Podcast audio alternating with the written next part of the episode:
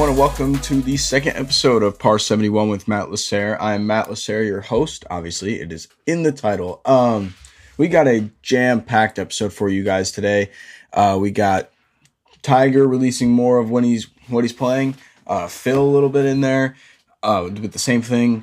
We got obviously Jordan Spieth's big win with the RBC Heritage yesterday, and previewing the Zurich Classic.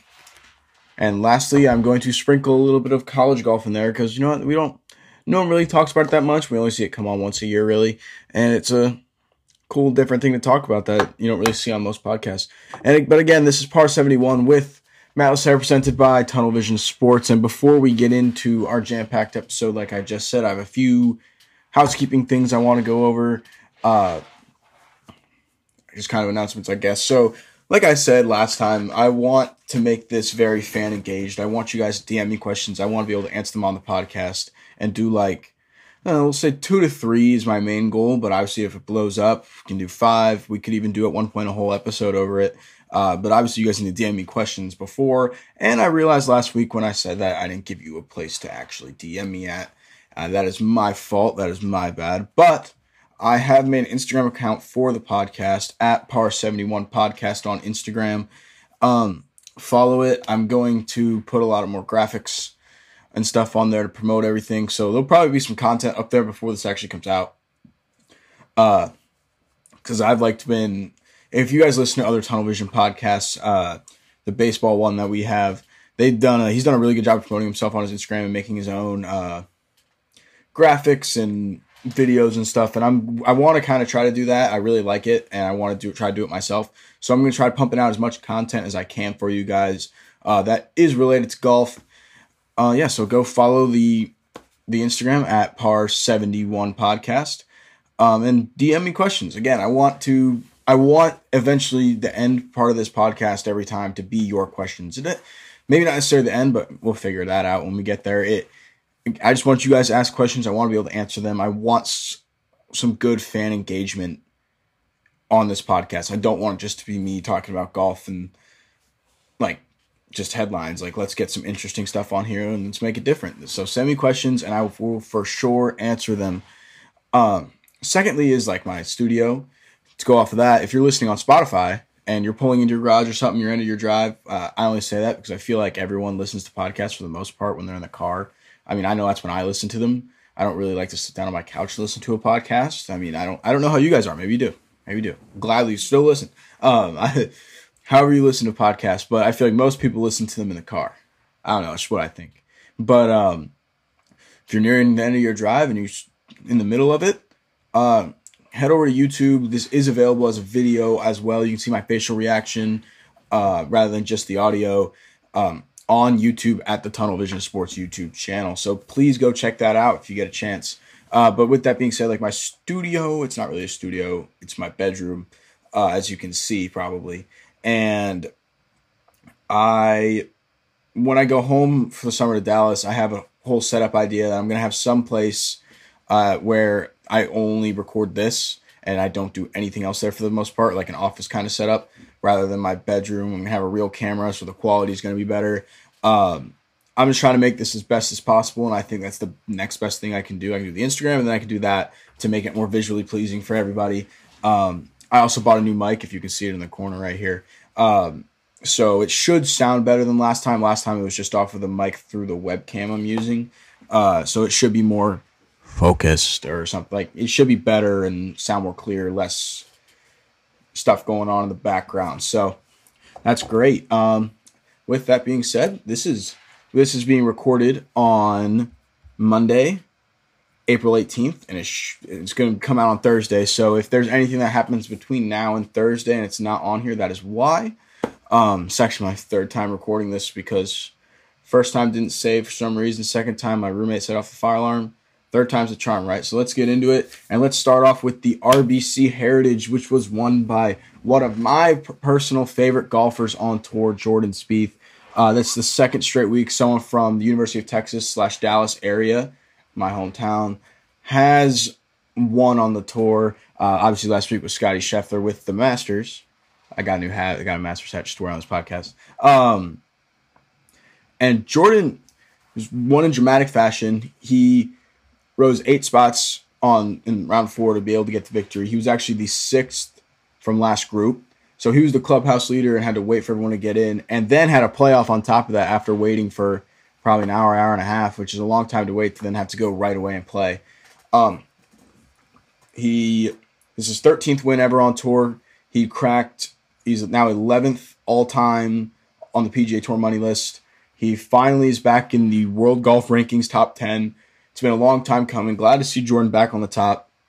Very interesting stat from this too. This is actually the second straight time that Jordan has won on Easter Sunday. Last year was the uh, Valero Texas Open and TPC San Antonio, and this year it was the RBC Heritage at Harbour Town.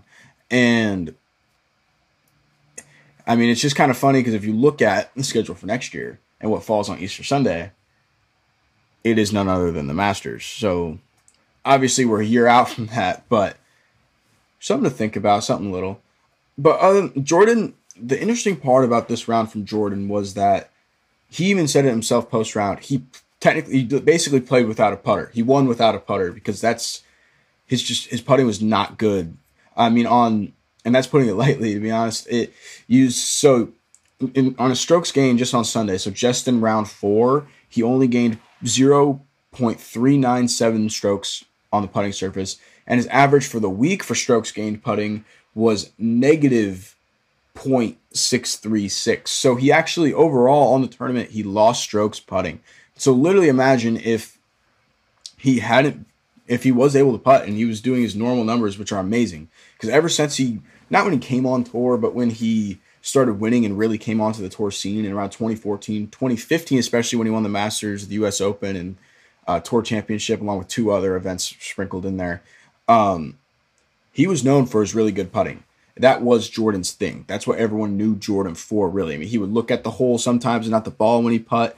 This is what people really knew him for was his putting, was his short game. And his putting really just hasn't been there. Like I said, the stats don't lie. He lost strokes putting on the week.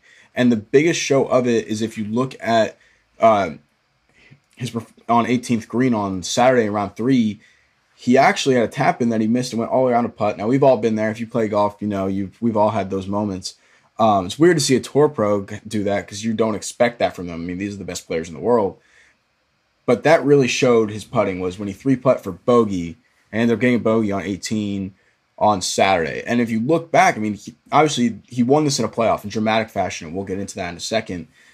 But if you go back to that putt, and, and he basically lost, if you round up, he lost one stroke putting for the week, that really was the one stroke. Because if you if he makes that putt instead of it lipping around and do the toilet bowl, he's not in the playoff and he's in the winner circle without having to play those extra hole that one extra hole that he did against Patrick Cantlay.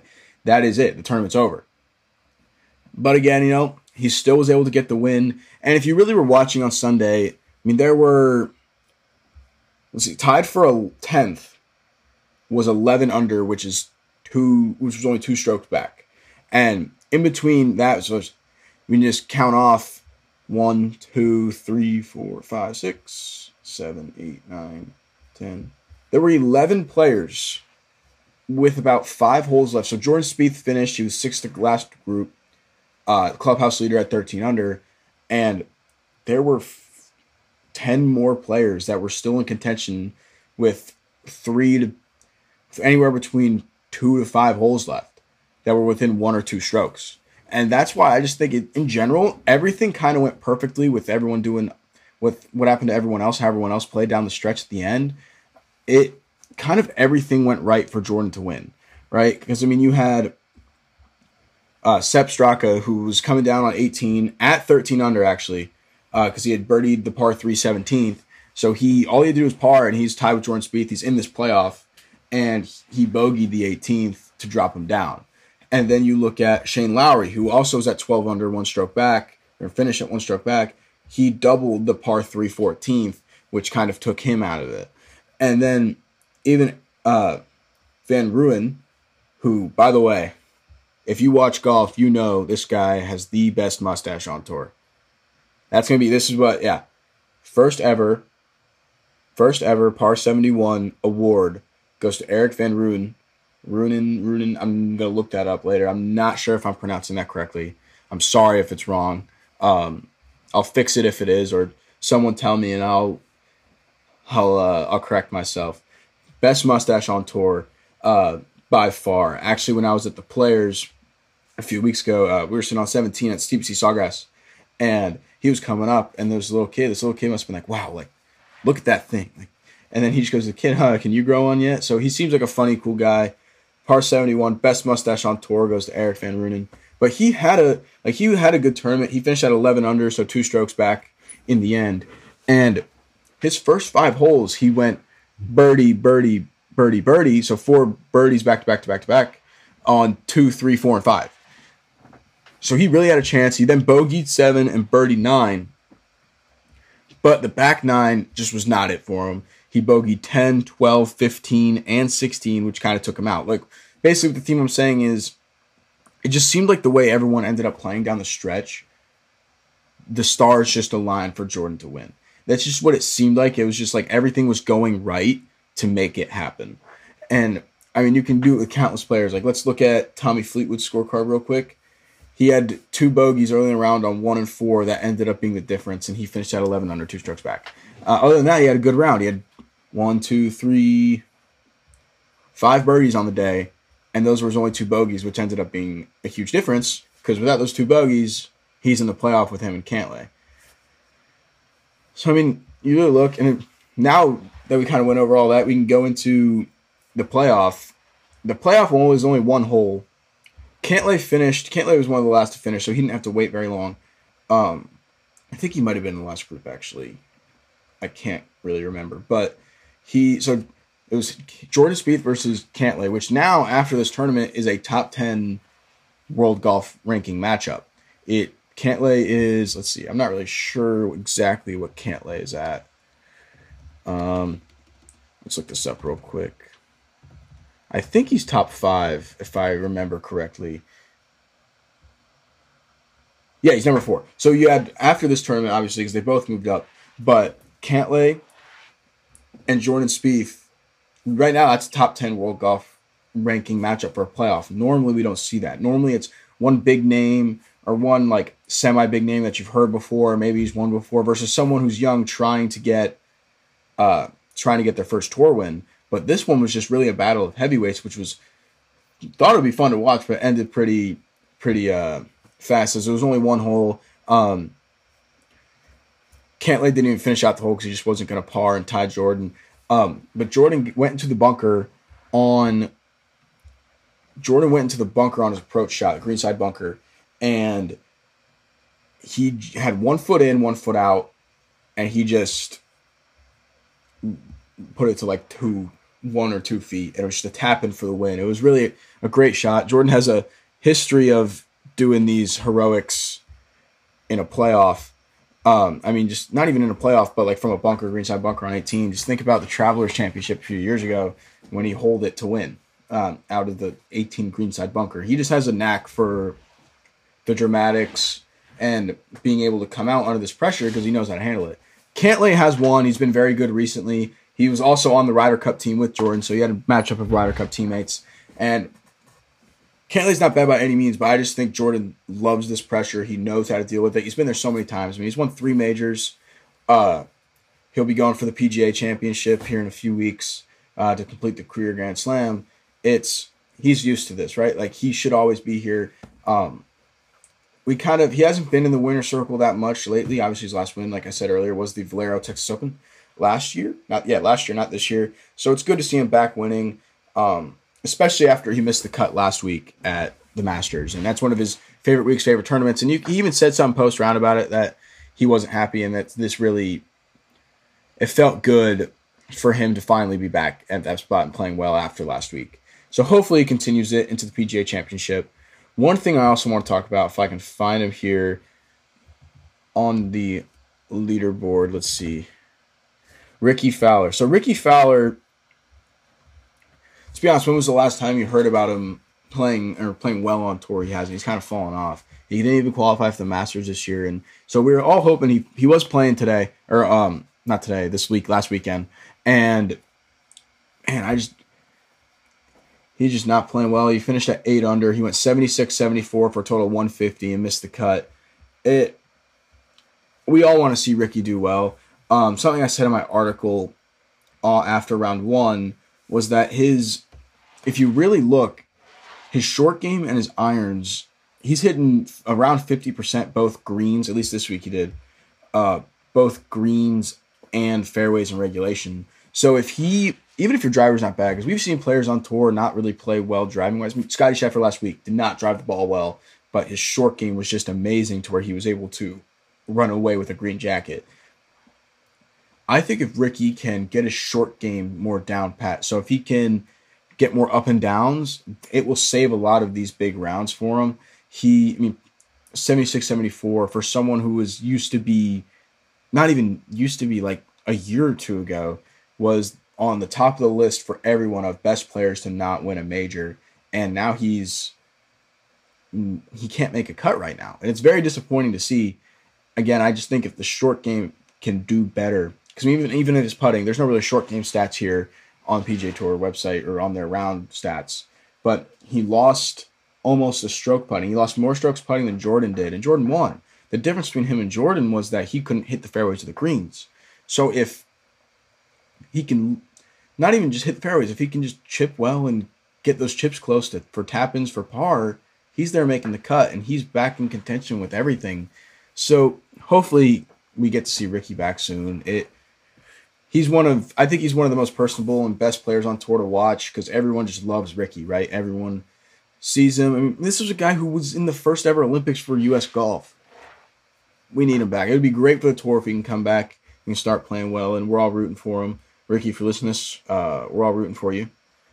I doubt you're listening to it, but if you are, if you are on the uh, off chance. And also last week I had mentioned Morgan Hoffman, who was coming back from having muscular dystrophy. Not coming back, you're always going to have that, but he's trying to get back on tour while he can. Uh, he just missed the cut, I believe. Yeah, he um, he ended up ended at one under. The cut line was even, so he was only one stroke off. Obviously, he hasn't played on tour since 2019, so you can't have high expectations here. And even if looking at his first round, he had three birdies on the front nine, one bogey, and then just two bogeys on the back. And then in his second round, he went even on the front with a birdie and a bogey, and then had a birdie and two bogeys on the back. So really, the back nine is what killed him. But that's by no means bad for someone who hasn't played on tour since 2019. Like that's a, I mean, you and I can't walk on tour and shoot one over and show over two days. Like that's still, and a lot of tournaments plus one will make the cut. So hopefully we get to see him soon. I believe yeah, so before this, he had three tournaments left on like his medical exemption. So we should get to see him two more times and try to get his tour card back. Let's hope. It's a great story coming back and just trying to play while he can before obviously his disease takes over. So again, hopefully we're we get to see him again soon. Other than that, I mean that's all I have for the RBC Heritage. It's cool. Again, a lot of fun. You had 11 players in contention going down the stretch on Sunday. 11. That is not a number we see a lot. I mean, I hope that uh, we can get a major where we're seeing that many players in contention because, I mean, I would just be glued to the screen. I don't know if you're a golf fan. I know you will be too. It it's just more fun to watch when there's a lot more people. And plus, I mean, the names in the top of this leaderboard were pretty big names. You had Matt Kuchar, Jordan Spieth, Patrick Cantlay, Shane Lowry, Tommy Fleetwood, the best mustache on tour. Like it, these aren't even these aren't even like no names. These are good names. You even had Daniel Berger not far behind, Billy Horschel. Like you had a lot of good names who were up there on this leaderboard this week, and it was a great week, and it ended up being a great ending with Jordan winning. Again, I think the stars just aligned, uh, and it was his time again. But yeah, that's all I have for RBC Heritage. And next up, we are going to go to oh, yeah, the match. I forgot to say this earlier. Um, TNT announced that, or Bleacher Report TNT announced the new another version of the match. You know, we've seen the Tiger Phil uh, DeChambeau, DeChambeau, why can't I say DeChambeau, Koepka, all those, and the football players coming in. This is the first one that doesn't feature a golfer. Um, it is Aaron Rodgers and Tom Brady versus Patrick Mahomes and Josh Allen. Uh, so it's basically the old guys versus the new bloods for quarterbacks uh, in the NFL. Um, I don't really have much to say about it. It's going to be June 1st at Wynn Las Vegas. And it, I mean, I don't know. Like, I, I know Tom, I know Aaron Rodgers pretty decent at golf. Tom Brady's okay. I know Mahomes is actually pretty good, but I know nothing about Josh Allen golfing wise. I mean, we'll talk about it more as we get to it, but just big for the sport. It'll be fun to watch. Obviously, it always is. It's the entertainment factor. It's only a 12 hole match, just like Bryson and uh, Brooks was a few months ago, or not a few months ago. Like, man, are we coming up on a year on that? No, no, it was it was in the fall, I think, right? Um, but yeah, it it's always fun. It's just weird that there's no tour players in it this time because I feel like that's the coolest part of it is you have the tour players playing with these other sports. Um, so it'll be interesting. If I were to make a pick right now, I would say Rodgers and Brady just because I've seen them golf before. I mean, Patrick Mahomes plays in the celebrity tournament Tahoe every year. Um, and but it's like I don't know anything about Josh Allen, and I couldn't even find the format on it when I was reading on it. So we'll see. All I know is twelve hole match. I don't know how they're doing it. If they're doing four ball or if they're doing a alternate shot or something like that. But I do think in general, my pick right now is Tom Brady, Rodgers, we'll talk about it more as it gets closer. Obviously, it's in June. We still got over a month until that, so I'll give you my official pick when the time comes, but not not not right now. So, but again, that's just cool to see the matches coming back again. It'll be a lot of money raised towards charity and a lot of entertainment for us. Um, maybe we'll see get to see Charles Barkley chirping again. It's just a overall, it's a fun thing. Uh, yeah. So the match, June first, Wynn Las Vegas, I believe on TNT.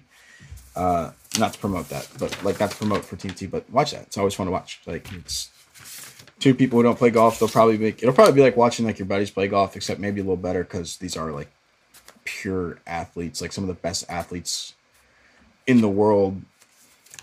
So I mean, it's always fun to watch. So now, speaking of the match, let's get into former people who have played the match multiple times. Tiger Woods and Phil. So Tiger after the Masters to Sky Sports, he committed to playing in the British Open at St Andrews, um, which he's won there before. If you know anything about golf, you know that St Andrews is the oldest course ever. It is known as the first golf course in Scotland, or first golf course in the world, uh, located in Scotland. Uh, it's always a fun place to watch. It's just cool. It's a lot of scenic and famous holes on that course.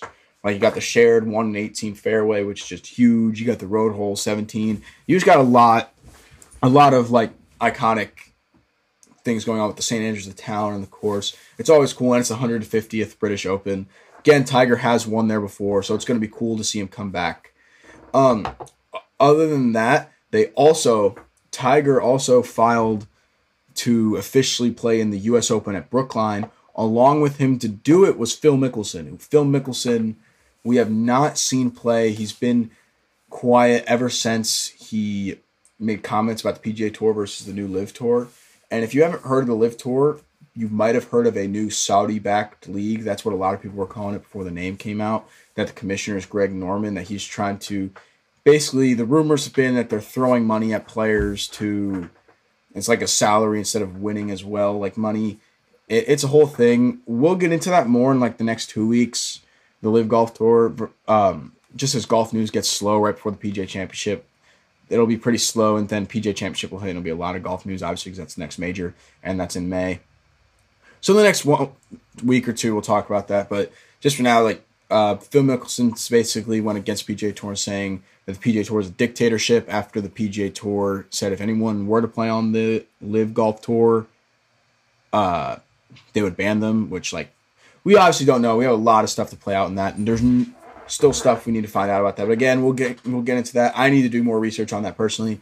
We'll talk about that more in like a week or two. Again, just as golf news gets slow. But Phil, Phil Mickelson has filed to play in the U.S. Open, and it's the first time we're going to see him since playing and making those comments. We didn't see him in the Players, we didn't see him in the Masters, so hopefully we get to see him again. And hey, maybe he can uh, finally complete that career Grand Slam. Uh, for those of you who don't know, Phil Mickelson literally has more second place finishes in the U.S. Open than anybody else, and that is the only major he needs to complete the career Grand Slam. And he's just been trying so long that when you go into the U.S. Open, that is always a headline. Is that can Phil win finally? Can finally Phil win? I mean, he has won. He did win the PGA Championship, so he is still capable of winning a major. But at the same time, if he doesn't do it this year in the next few years, I don't think it's going to happen. He's just getting old, and all these new younger players are the big wave on tour, the new technology, the working out, and everything. It's just he's running out of time, in my opinion. Now, I do think he showed he could do it by winning the PGA Championship, but he needs to show it again. Like, come, let's get. I think everybody wants Phil to win the U.S. Open, and it would be great to see. It'd be great for golf. It'd be great for TV, but it's just something that's so hard now with the age gap and everything. Again, I hope he does, but in reality, I I don't know. I don't know. I would love to see if it happen. I love Phil. I'm a huge Phil fan. I think he's funny. I think he's great for the sport. Uh, he's a great character. Great overall. But glad we're gonna get to see him play again soon. Hopefully nothing happens. But again, right now he maybe we can see him at the PGA Championship. Who knows? I mean, that's a that's at Southern Hills in a few months, and a little secret I might be might be going to that. Don't know yet, but I'm working on it because I'll be only four hours away in Dallas, so I might be going to the PGA Championship. I know I'm going to Byron Nelson the week before, but I might be to the PGA Championship too. We'll see. I'll keep you guys posted, but might might make for some good content on the new Instagram at par seventy one. Follow it. Uh, at par seventy one podcast. Sorry, follow it. Uh, yeah, but I might be going. So hopefully he gets play in that. Uh, we'll see. So, and that's oh, and Tiger did commit to playing one event the week before the British Open. Uh, he committed to playing the JP McManus Pro Am the week before St Andrews. Um, I gotta be honest with you guys, I never heard of this tournament before. Uh, but there is a lot of names playing in it. You got Collin Morikawa, Justin Thomas, Rory McIlroy, and is at Adare Manor, which is the host site of the 2027 Ryder Cup. Now, obviously, 2027 is a long ways away. That's five years from now. So who knows? I mean, these players could be playing, doing it for that, so they can say they've played it and like have a little bit of experience on it. But that's so far down the road that I don't think that's really what these players are worried about. Uh, I think they're more worried about getting a course that is styled the same way as St. Andrews the week before the British Open, so they're ready for that. That's what a lot of players do is they go they'll go overseas a week or two before the British Open and either get to the British Open and just stay and practice there, or they'll play another tournament, a European Tour tournament, to get ready because a lot of the a lot of courses that are used for the British Open are more link style courses, so it's a lot different the way you play it than a normal course in the US that we are used to seeing. It's a lot more bump and runs or a lot more rolling fairways to where the ball will roll out really easily. And then the weather is obviously completely different. I mean, we always, whenever they play the British Open, we always see them wearing uh, pullovers and jackets in July, which for us over here, it's like, why are you wearing a jacket in July? It's July, it's the summer. Like, why, why would you need a jacket? But the climate is just completely different. So a lot of players like to go over and get started early and just get used to that. So they're not also so they're not jet lagged because obviously it's a long flight. A lot of them are coming from the U.S. Um, so it's overall for the most part it normally benefits them to go early, and that's just what this is doing. So yeah, Tiger, we'll see him play. We have, as far as we know, for right now, we know he's going to play in three events: the U.S. Open, the British Open, and uh, the J.P. McManus Pro Am. So I don't. I haven't heard anything about. Uh, I have not heard anything about the PGA. Uh, maybe I missed it. Uh, if someone has, let me know. I've not seen anything about him playing the PGA Southern Hills. He has played Southern Hills before. Has he won at Southern Hills? I think Tiger might have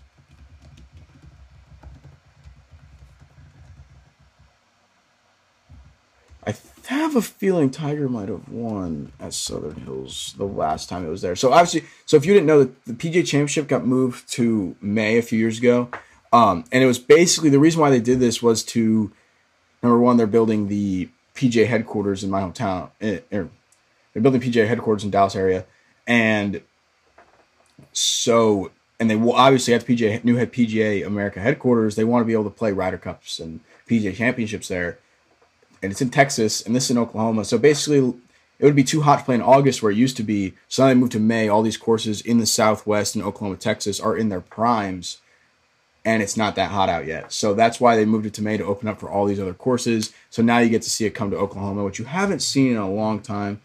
Uh, has Tiger won at Southern Hills? Tiger did win in 2007 the PGA Championship at Southern Hills. So there's that's two courses that Tiger has won majors on before that are in this lineup this year. I mean, I don't know. It's I'm not sure if he's won at Brookline, uh, but you have at least three. So you got, you obviously he's won at Augusta. It's always Masters always at Augusta, and then you have Southern Hills PGA Championship, which he has won at Southern Hills the PGA Championship before, and the Open at the British Open at St Andrews, which he's also won at that course, the same tournament. So it seems like a great time for Tiger to come back and relive all these memories, and we get to watch. And obviously, Tiger, I've said it last week Tiger coming back is great for the tour. It brings a lot of attention. And honestly, I think it takes pressure off a lot of other players because they don't get as much media attention as they normally would because it's all Tiger, Tiger, Tiger. Which can get annoying to an extent, but at the same time, it's still Tiger Woods. He's one of the greats. He's one of the.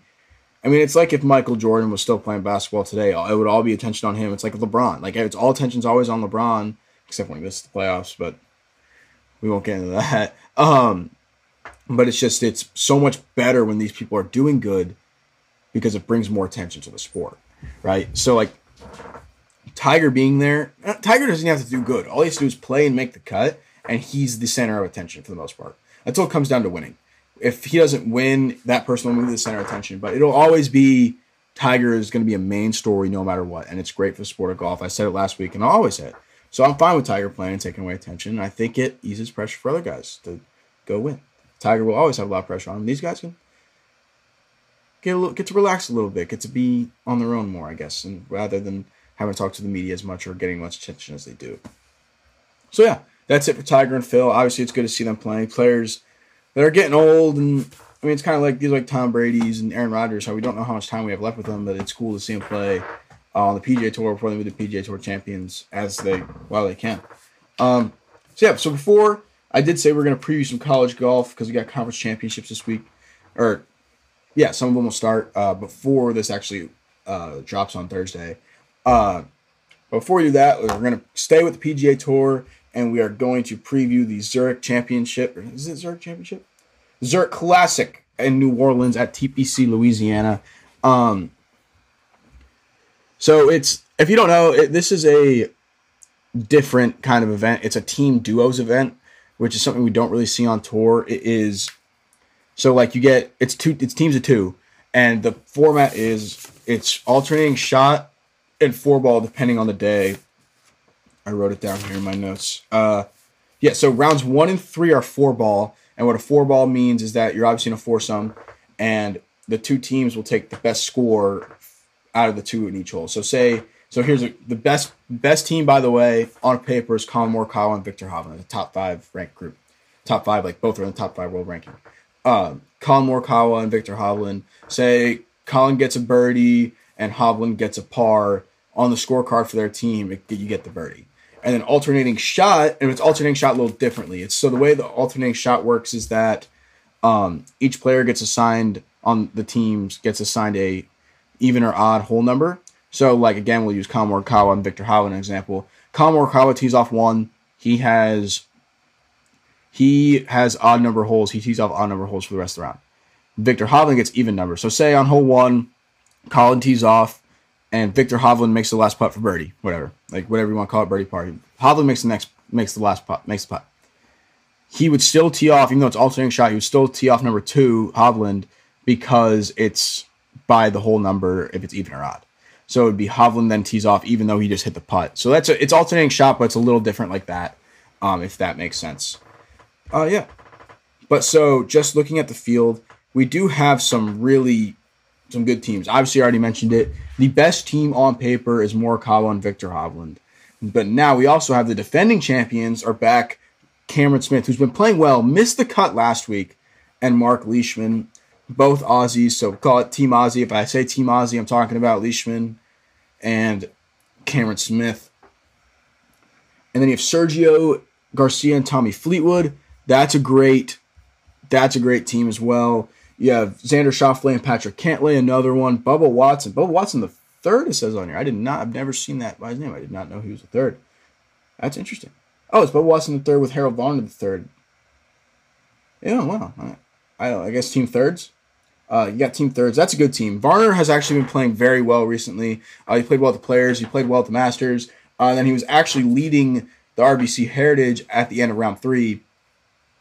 So he's been playing really well. If I were to say there's that's like a if I were to give a team that's probably not going to be looked at too much as like a chance to win, but I think has a fairly good chance to win, I would say Bubba Watson and Harold uh, Varner the third. I mean, Bubba's always Bubba's Bubba. We all know Bubba. We all love Bubba, and he's fun to watch play. There's not much else to say than that. Um, those are your pretty. Those are mainly your big. Your big teams. I'm looking down the list here to see if I see anything else. Oh, how I figure that? Scottie Scheffler is making his uh, first start since wearing the green jacket in New Orleans as well. He will be playing with Where'd he go? Where did his name go? Oh, here he goes. He'll be playing with Ryan Palmer. I don't know. Ryan Palmer isn't. He's a name on tour everyone knows, but it's not like he's not that good. Scottie Scheffler, if he gets a lot of the short game shots and the alternating shot, this could go. They could also have a chance of winning. But again, it's so hard to predict these or like give picks or anything like that in golf in general, but especially these team events because you just don't get to see. The only time we really see players playing team events like this is the Ryder Cup and the President's Cup. So it's hard to like tell how well they're to play unless it's like like a match play. You can look up their records from when they played Ryder Cups, from when they played in the Dell match play before. Like Kevin Kisner is one of the best match play players on tour, and that's easy to tell that he's going to go far in match play every year because he just loves it and he plays well in it. But these guys, it's hard just because like you don't know how these players play together. It's kind of new. Uh, it's just a format we don't see, and a lot of people just aren't used to it. Here's another one I just found. It's a good pairing. It's Max Homa and Taylor Gooch. Homa made the cut. that doesn't sound great, but he made the cut for the first time with the Masters this week or last week. So he's he's on a high, and he also, if you guys didn't see this, it's actually really funny on a on Twitter. I was looking. Max Homa loves to respond to people, and um, he Venmoed someone fifty bucks, I think, and then someone tweeted and goes, uh, "Max Homa Venmo would be fifty bucks. If you tweet at him, he'll send you fifty bucks too." Max Homa goes, Max Homa goes, uh, "This is not going to end well for me." and someone sent an address and said, please send a pizza.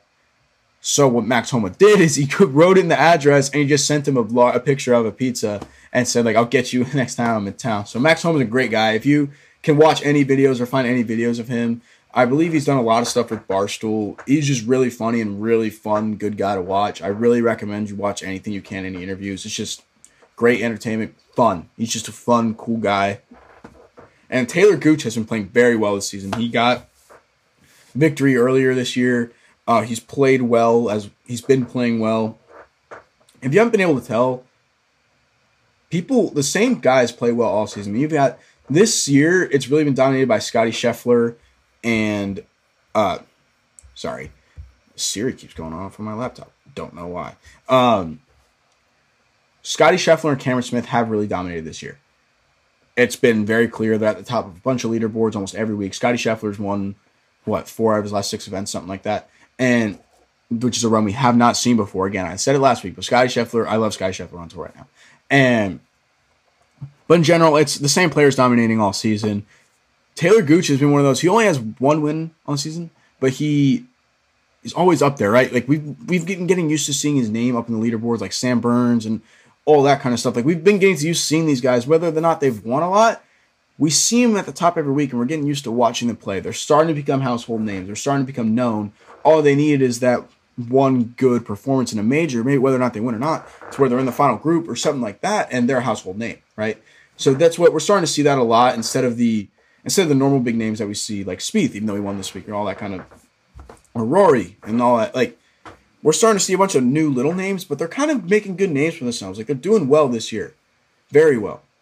Um, and then lastly, the last group I'll point out here that I found is Shane Lowry and Ian Poulter.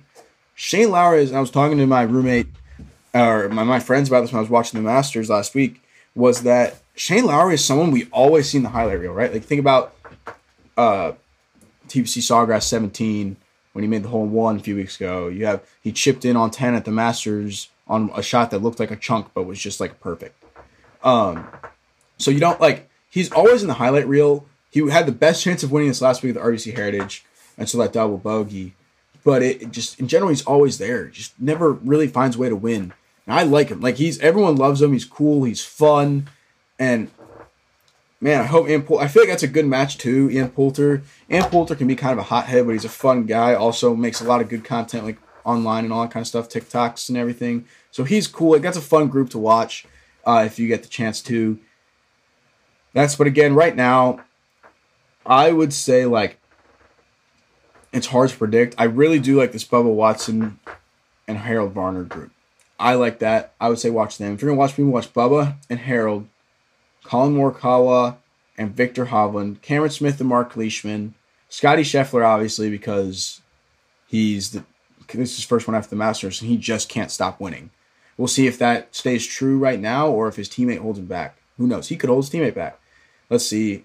Um, he had, he did have a week off, so let's hope that's that's in his favor. Um, yeah, I mean those would be the people I would watch to look out for this weekend. Again, Max Homa, oh Sergio and Tommy Fleetwood as well. Those are my top groups that I would say have the best chance of winning. But again, it's hard to predict these little tournaments because it's all again different format, different format. Someone could rise up out of nowhere. Like at this point, people knew who Cameron Smith was last year, but he wasn't really he wasn't as good as he is right now, making headlines and being everywhere. And now he's like a brand name. He's a marquee group in this tournament after he won the players. So it's just a again, these are really hard to predict. But hey, there you go. There's your preview for the for the Zurich Classic in New Orleans. Different formats, so should be fun to watch. Um, yeah. So lastly, the last thing I wanted to go over was college golf. So college golf is something that we don't get to see a lot on TV. It doesn't make the money that other college sports do, obviously, and it's just the only time we really see it on TV is for the national championship, uh, which is fun to watch. Don't get me wrong; you get to see a lot of players who are about to be huge on tour, uh, like Bryson DeChambeau won the NCAA championship individually. You've seen Viktor Hovland's been in one with Oklahoma State. Uh, Matthew Wolff has one with Oklahoma State, um, and we all got this. The first time we really saw them on TV on Golf Channel was when the national championship happened, right? Or when the USAM happens. Like this is the only time we get to see these young college players, but no one really talks about them too much, right? And only they only get talked about they're on the top. But what I want to look at is this upcoming week. You got a lot of conference championship tournaments happening. Um, some of them, when this podcast drops, will have started already. Uh, here, I'll give you the dates. You got the SEC on April. April. Eh, nah, sorry.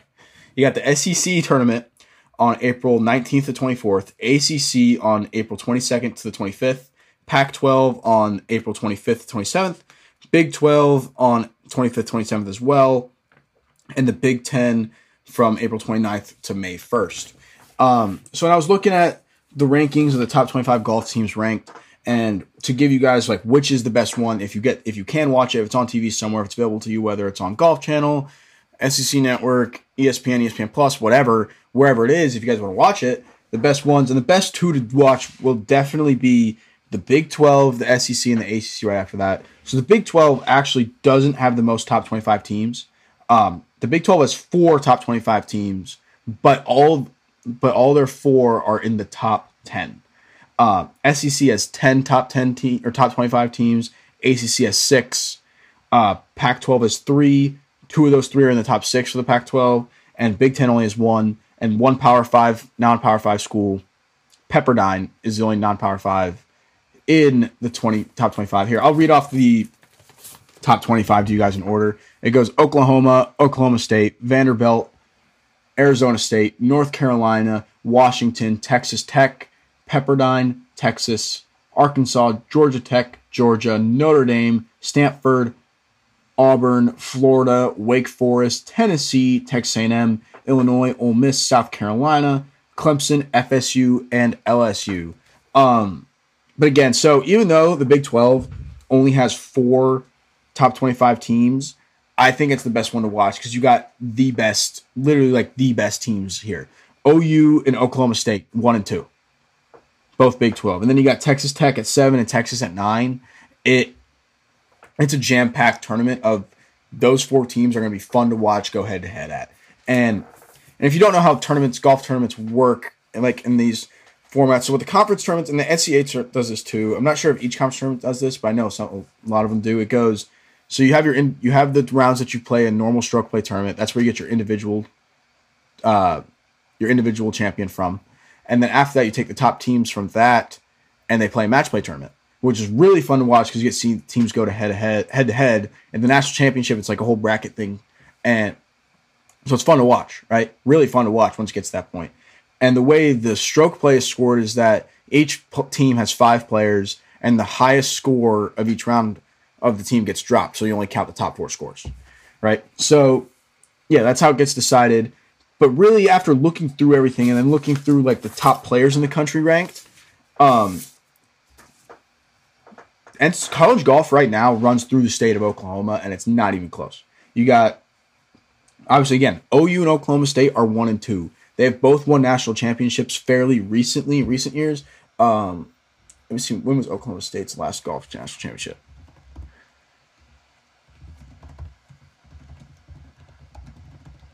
Let's see. And I know they did win at their home course. So the last Oklahoma State's last national championship was in 2018 for golf. And for OU,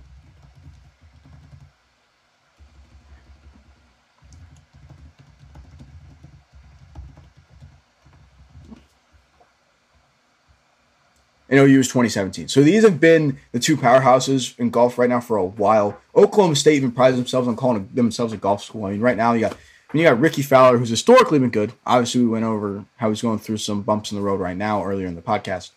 But you have Rickie Fowler, Viktor Hovland, who's top five in the world right now, Matthew Wolff, who hasn't been playing well, but he can get there. He's one of the better players on tour that we that is known about. But Oklahoma State runs deep golf wise. They won 11 national championships for golf. 11. Like they, they call themselves a golf school. They're known for this. Like that that's their thing is golf. Not a lot of schools can say that.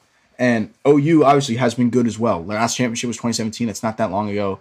It right now, I mean, it's just like think about a few years ago when both Auburn and Alabama were at their primes, and well, Alabama's still at their prime, obviously in football, but whatever. I mean, like a few years ago when it used to be the winner of that game of the Iron Bowl would always either be in the Natty or win the SEC, whatever. That's what OU Oklahoma State is like right now. Like it's college golf runs through runs through that runs through the state of Oklahoma. It's not even close. And they have out of the top 25 players in the country, Oklahoma State is tied for second most with two. They're tied with A&M, Oklahoma State, OU, and Texas. So that's all the people have two. And Vandy Vanderbilt is, is first with three. But if you look at the actual names and stuff like that, so you got number two. The number two best player in the country is an Oklahoma State Cowboy. Uh, it's Eugene Lopez Chacarra. Not sure how to pronounce that. Again, sorry if I'm wrong. I'll correct myself afterwards. If someone tells me, I'll look it up. I'll, I'll make sure. I'll make sure we're good. But he he has a scoring average of the second lowest scoring average right now, or not second, but one of the lowest scoring averages right now uh, with 69.54. Uh, his record against top 25 players is 21 and 1, and against 26 to 50 ranked players is 22 and out. Like this kid's been dominating all year. All year. And the top the highest player for OU is Logan McAllister. Nope, sorry. That's second highest player for OU is Logan McAllister at 11. Um, the highest player for at OU is senior Chris Gotterup, uh, whose scoring average is 70.1 right now, 13 and 5 record against other top 25 players, and 16 and 1 against 26 to 50 ranked. Like these kids have been dominating, and I looked at it before. OU has not finished outside the top four in any tournament as a team this year. Again, just dominating. Top four. They mainly they're in first and second every single time they play. And for Oklahoma State, they have one where they finished seventh out of 15, which was by far their worst performance. But the rest on that tournament, but for the rest of the tournaments, they've also just been like OU and they at least the top four and everything. Like they these two teams have been absolutely dominating this year against good competition. And I mean, they are going to contend for the national championship. Imagine if that final match play for the national championship was Bedlam, OU, Oklahoma State. That's wild. That'll be on TV. That'll be on Golf Channel. That's great. Like we want to see this rivalry, right? Like this is cool. This is great. OU Oklahoma State again. Bedlam. And college golf right now runs through the state of Oklahoma. It's not even close. It really isn't. The only one that can come close to them, I th- and it's the next two ranked teams, I believe, right? Um, is Arizona State? Yeah, Arizona State and Vanderbilt. Now, the top player in the country right now is Sam Bennett, senior out of Texas A&M, and Texas A&M is ranked. Where they go? Texas A&M is ranked 19th, but they have the top player. Again, that's another reason why SEC is second. The only reason why I have Big 12 tournament as the top to watch is because it's all their top 25 teams in the top 10. Like it's just amazing. It's great. But other than that, again, Big 12, save Oklahoma. Now, something I do find interesting is I was looking at the NCAA championship tournament this year, and the championship tournament is in Scottsdale. Now, I don't know if this is Arizona State's home course because they're in Tempe and they probably have their own course, but they I'm sure they've played at this course before because I mean it's right in their backyard. We've seen it a lot happen a lot. Like when Oklahoma State won their national championship, it was on their home course, their last one. So it's been a trend to where Oklahoma or like not Oklahoma State, sorry, uh, that teams win at their home courses, obviously because they know it the best. So I'm not saying that I am predicting Arizona State right now. Maybe I am. Maybe I am a little bit, but after OU and Oklahoma State, I think Arizona State has a great chance to win the Natty this year, just because I mean it's in their backyard. That's a huge advantage in golf. Huge. I mean, if you're going there and you can practice there all the time, it's right in your backyard. You have a huge advantage. You know all the breaks. You know everything.